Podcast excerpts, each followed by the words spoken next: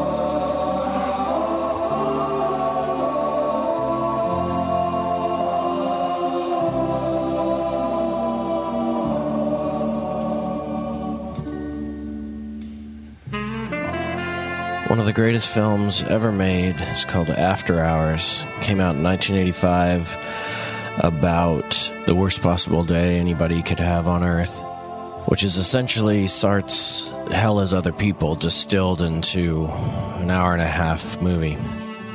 The main character keeps getting hijacked by idiots, and everybody seems to have their own damage that leads them into their crippled world. And at some point, he comes into contact with Teri Garr, who is frozen in the late 50s with a beehive hairdo and lives anachronistically in this period. She basically epitomizes the halted naivety of like an early Beatles fan as the summer of love is coming closer and the world is just permanently seen through these flowery glasses. And so we're going to go back to that era and start with listening to music that was made insincerely to capitalize on that moment and that halted naivety because of technology and its intersection with that cultural phenomena the production of a lot of these exploitative groups that weren't really groups, they were just assemblies of musicians that were put together under fake names to hawk a 7 inch out onto the radio and see if it got traction. The production ends up being super beautiful because you have a lot of money involved and all these high tech lab coat engineers working to offer up something to the new bohemian marketplace. So, in the spirit, we're going to start off with the network with Ears of Stone from Nashville. Not exactly a hippie epicenter. And they weren't a group at all. This is essentially all they ever did. But as you can see, it was a pretty successful experiment.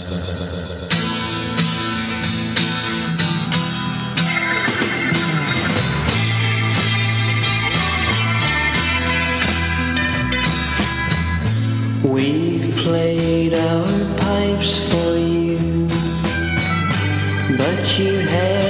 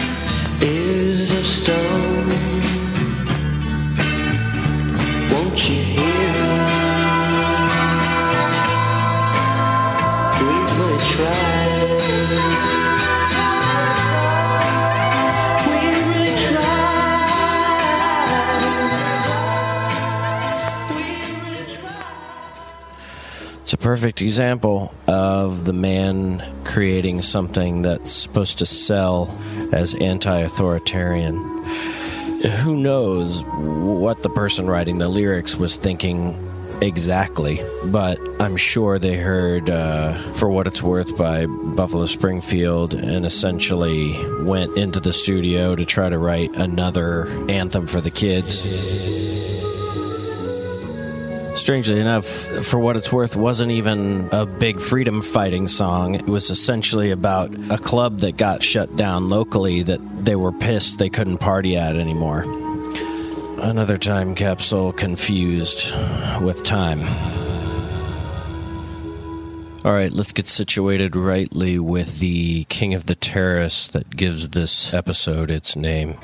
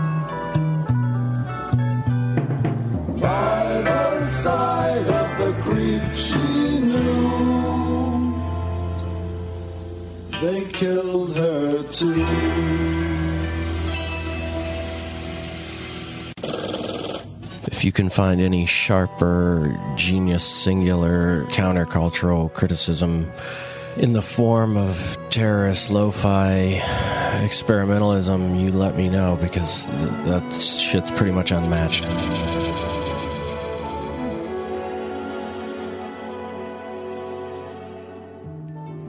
Let's move into something vaguely more genuine with A.M. Gately in Battle in the City. No, got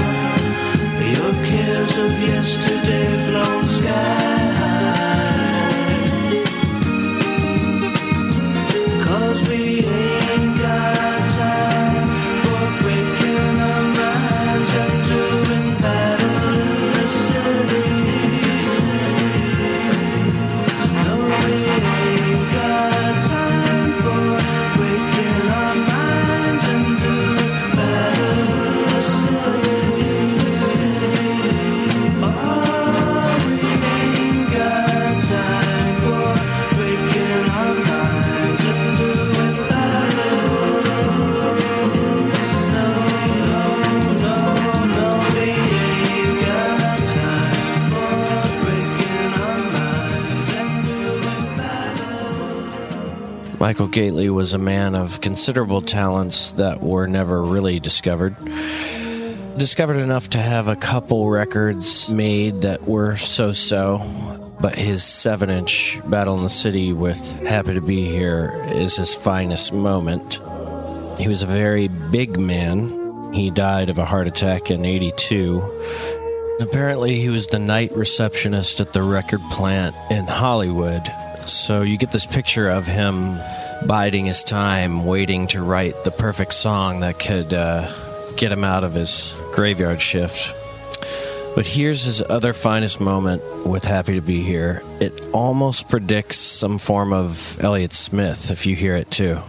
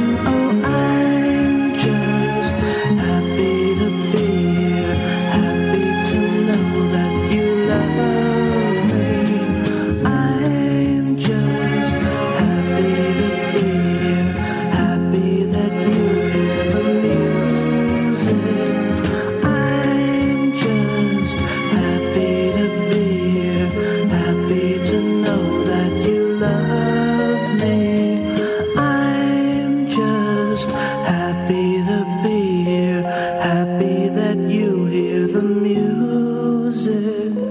I'm just happy to be here, to. Kind of like Teri Garr's character again, something creepy off and simmering underneath the optimistic surface of that song. Couldn't really do this show without some mention of songs with veiled drug references, so here's one called Mary Jane.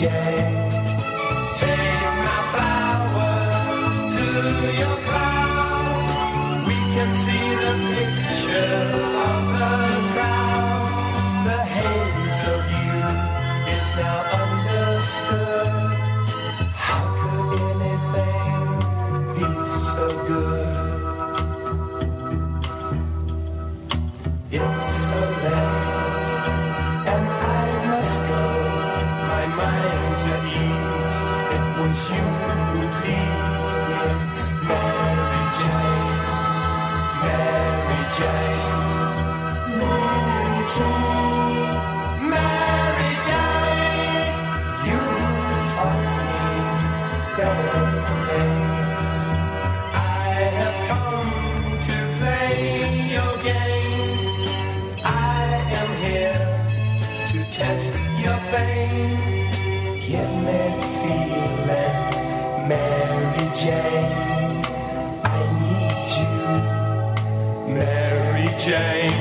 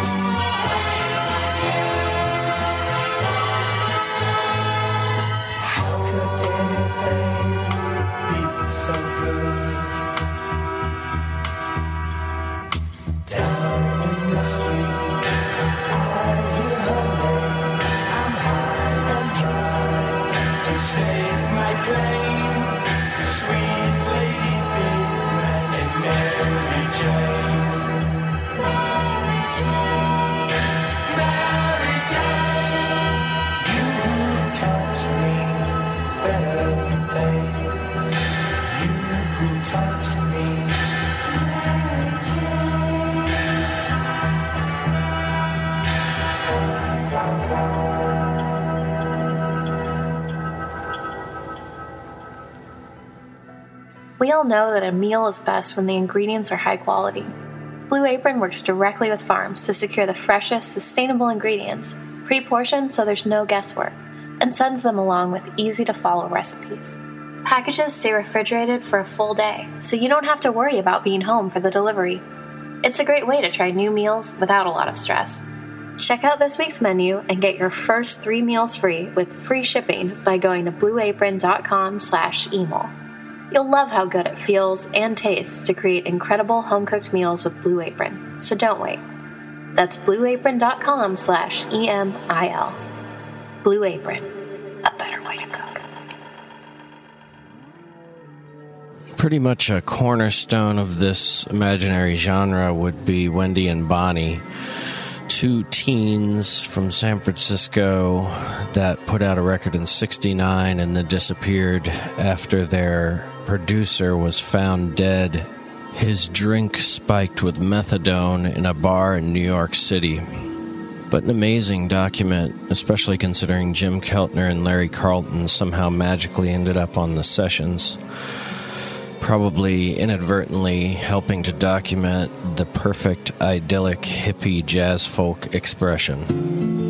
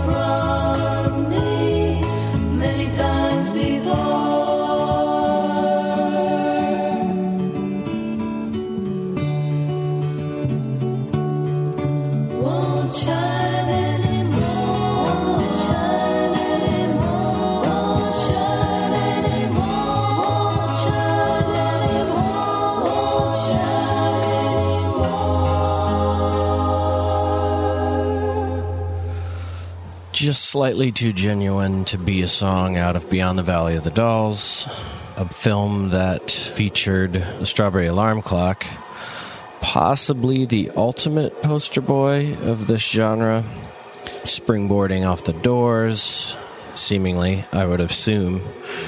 But a killer group. Really, Strawberry Alarm Clock was a dope band whose guitarist went on to actually be in Lynyrd Skynyrd, of all things. Randy Seol, the drummer, he's kind of the cornerstone of, of what I'm drawn to in this band. He's got this perfect Southern California surfer look, this awesome traditional grip, John Densmore style of playing, and he sings most of the songs himself while playing drums. Super talented guy.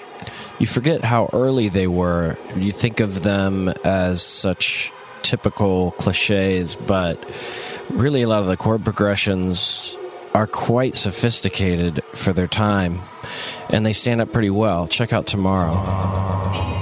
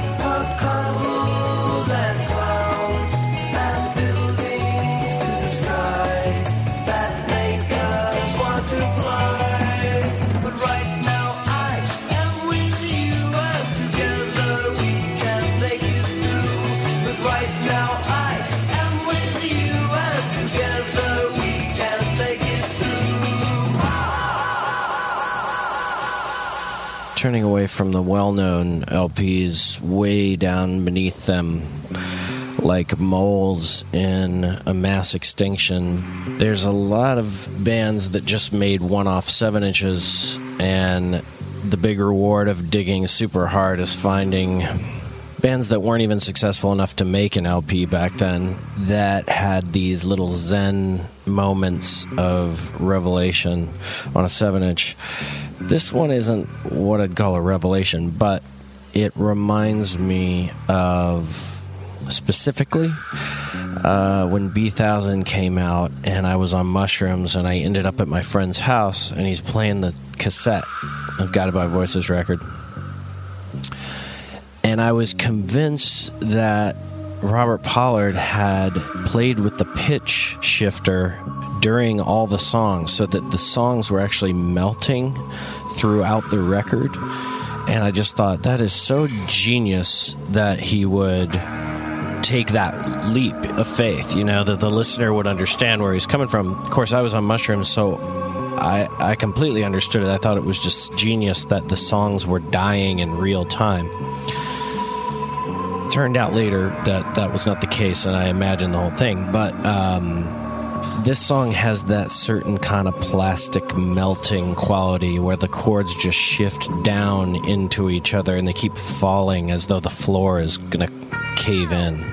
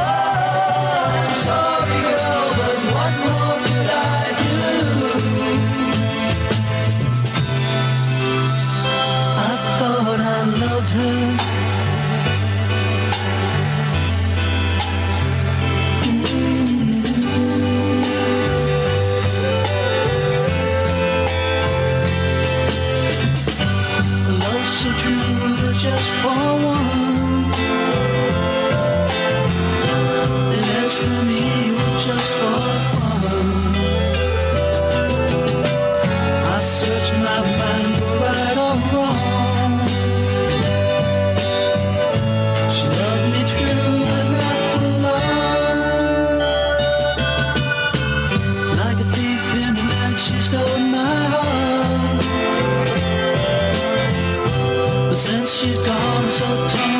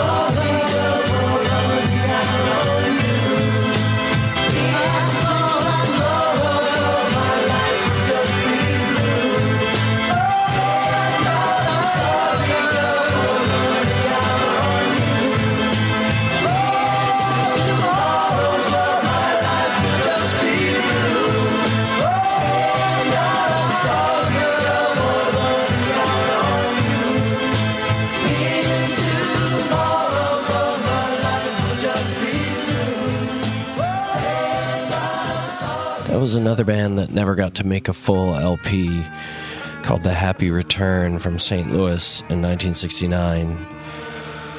And we're going to beeline over to France in 1969 and hear a man called Ronnie Bird.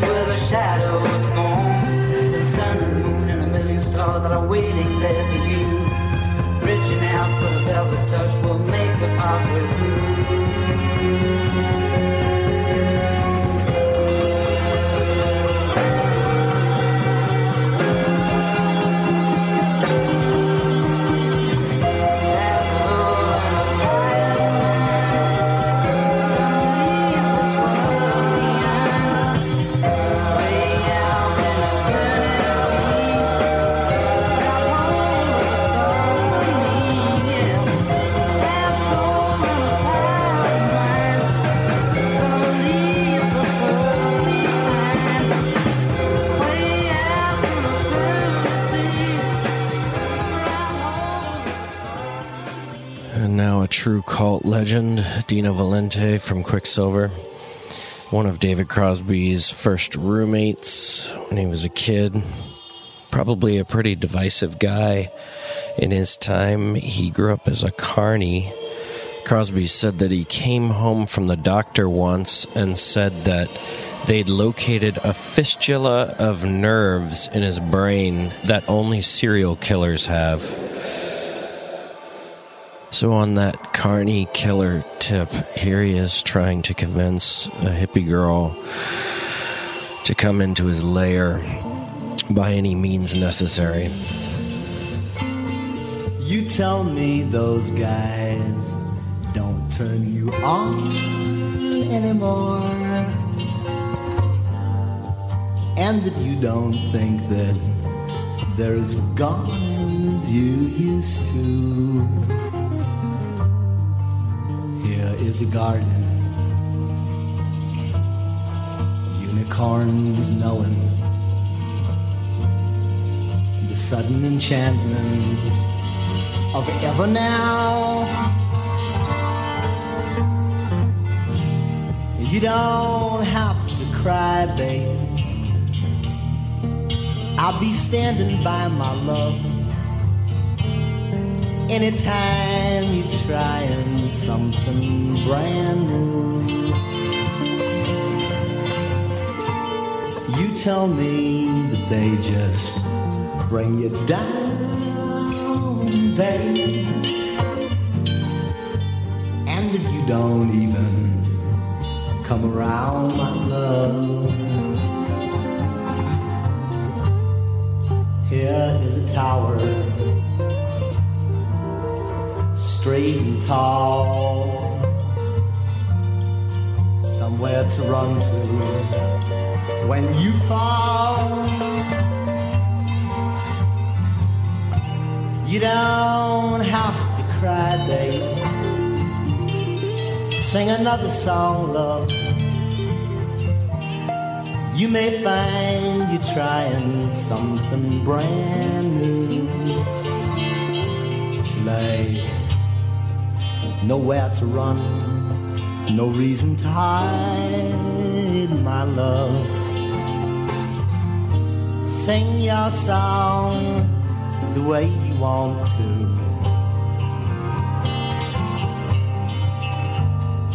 I know how hard the others have tried, my love, to hold you down, but I don't want to. Anyway, I know more about you, baby, than they do. And honey, I don't even know your name. But I know guys like that could never understand a creature like you. Not while they're still locked in playing games. You tell me that they can't even look in your eyes. Could that mean that they weren't meant for paradise? There in that castle, princess is sleeping, forever dreaming dreams of love. Come walk in the sun, babe. Sing another song, love. You may find you're trying something that's brand new. I know you think you're out of your mind. Yeah. You may find that someone has found you. And I know you've tried other kinds here. Don't you think it's time for something new? Anyway, I know more about you, baby, than they do. And honey, I don't even know your name. But I know guys like that could never ever know you. Not while they're still locked in playing games. You tell me that all your skies are gray, baby, and those boys took all your pretty toys away.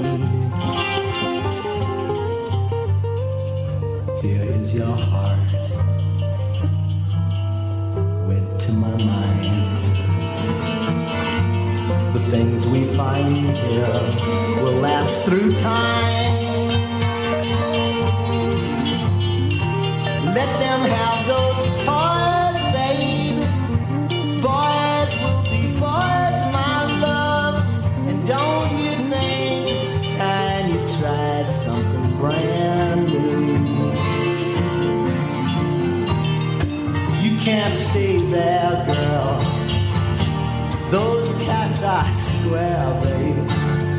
They don't even know you're something brand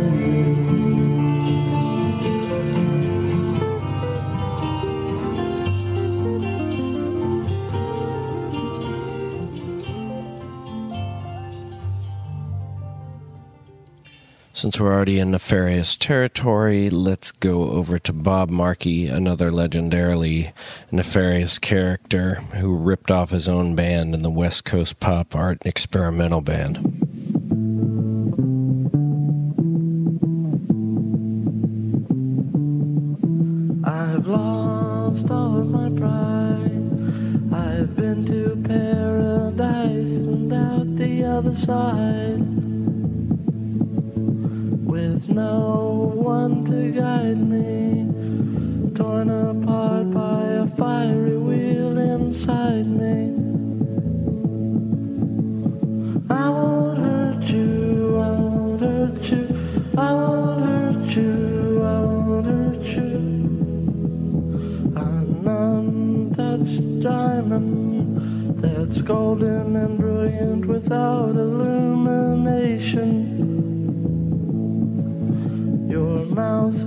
Constellation, the stars are in your eyes.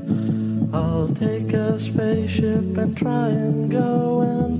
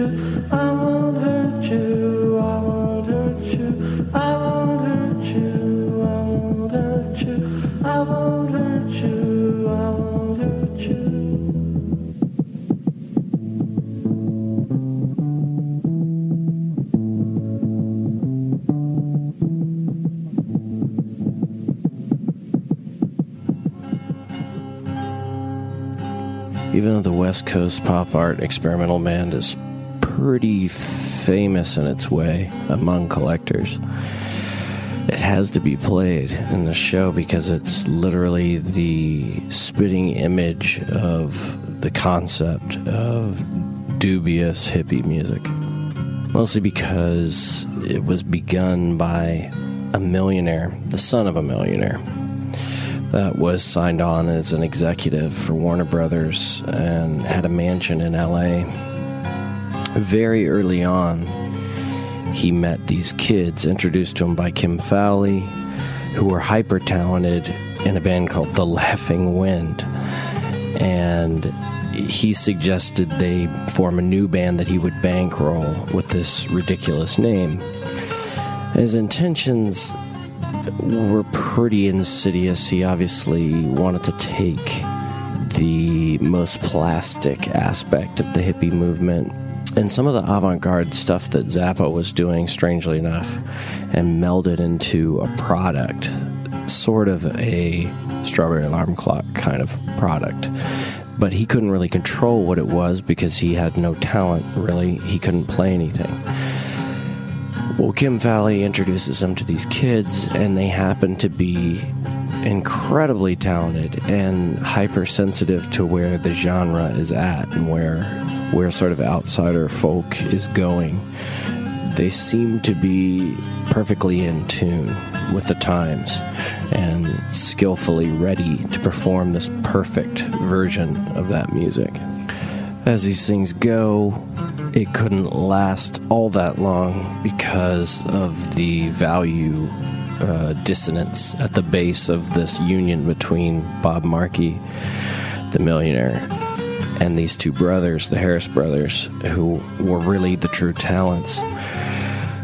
So the first record comes out of the gate and is really an insanely beautiful document. Uh, and they start to sort of go downhill slowly as he forces them to make more and more awkward experiments that he believes are going to capture the hippie zeitgeist. And uh, fans of the band know this that the lyrics are just bizarre and keep coming back to very young girls and in a pretty uncomfortable manner, even though nothing is overt. There's just something eerie. Even the way they sing is kind of this detached, hypnotized way of singing, which may have been because the brothers didn't really believe in what they were doing. Hard to say. But all in all, it's just one of these great time capsules of the time. Probably could never be made again.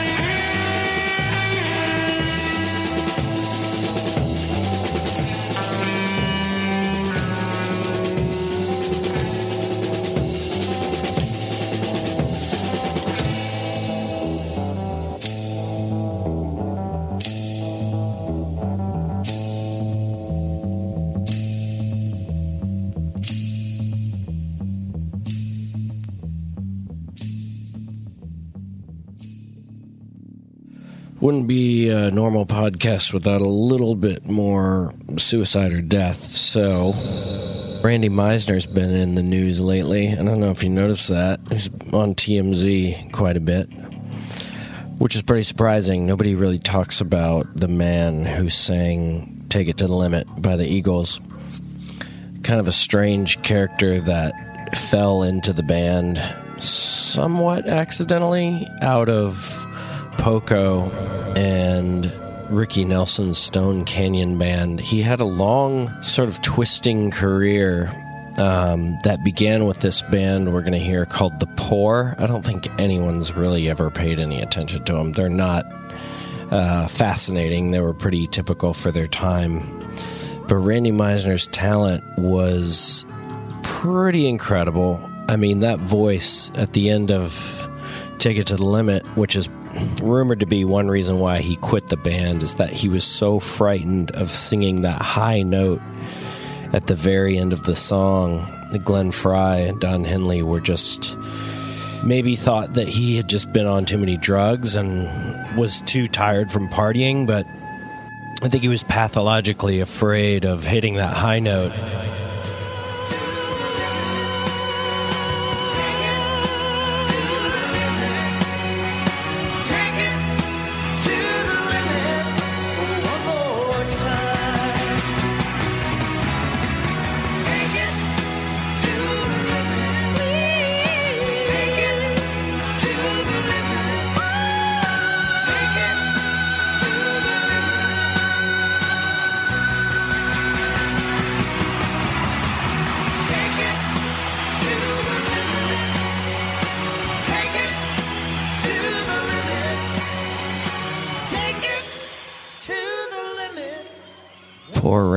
Had incredible talent and had a rough one. All the money didn't seem to help at all. Regardless, he was in the news recently because a really insane thing happened where his friends and family were reporting that his wife uh, basically was just pouring vodka down his throat, trying to control him and take all his money. And he'd been having some public meltdowns. I think one where he yelled out that he was going to go get a automatic rifle and do something. Anyway, there'd been this big lead up. Everybody knew something bad was going to happen. So it's announced a few months ago that his wife was shot in the head at his residence. I wrote my old friend that's from the town he was from, and I'm just shocked. I can't believe he's actually done this thing. And then it comes out that they have security camera footage inside the house, and she actually went to the closet of her own accord and the gun she was she was looking to put it away or get it and the gun fell in the dark and somehow the trigger got pulled and she accidentally shot herself in the head and the security camera footage shows that Randy Meisner was somewhere else in the on the property entirely which just blows my mind I mean, that's got to be the most atypical Forensic Files episode I've ever heard of. But anyway, poor Randy has been through the wringer, man. Uh, Jesus Christ. Well, let's hear something from a more optimistic time in his uh, sunny beginnings.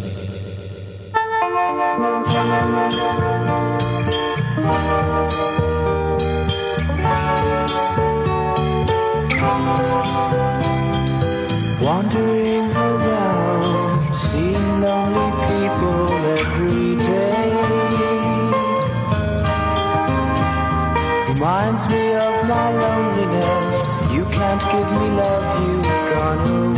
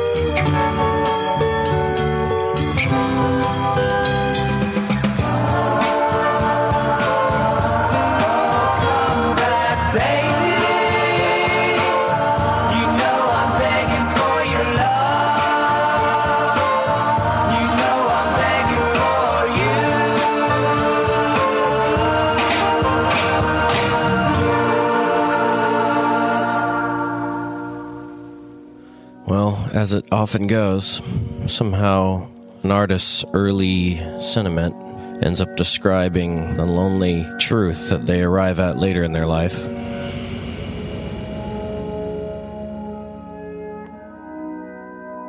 Before we go, though, maybe we should listen to one song of Poco. The project that was supposed to float Richie Furay out of Buffalo Springfield safely, as a lot of the other band members achieved massive economic success. They had a couple highlights, a couple good ones. No hits, really, for a long career. No hits. But it's fascinating to me that, that all of these guys collectively wrote and wove the LA country sound together. And, and sometimes you can't tell the bands apart. They all just made this perfect sound. I don't really know what was in the water, but there's a, a very specific technique to all of these bands uh, singing. You'll notice a lot of similarities here, but here's Poco with Restrain.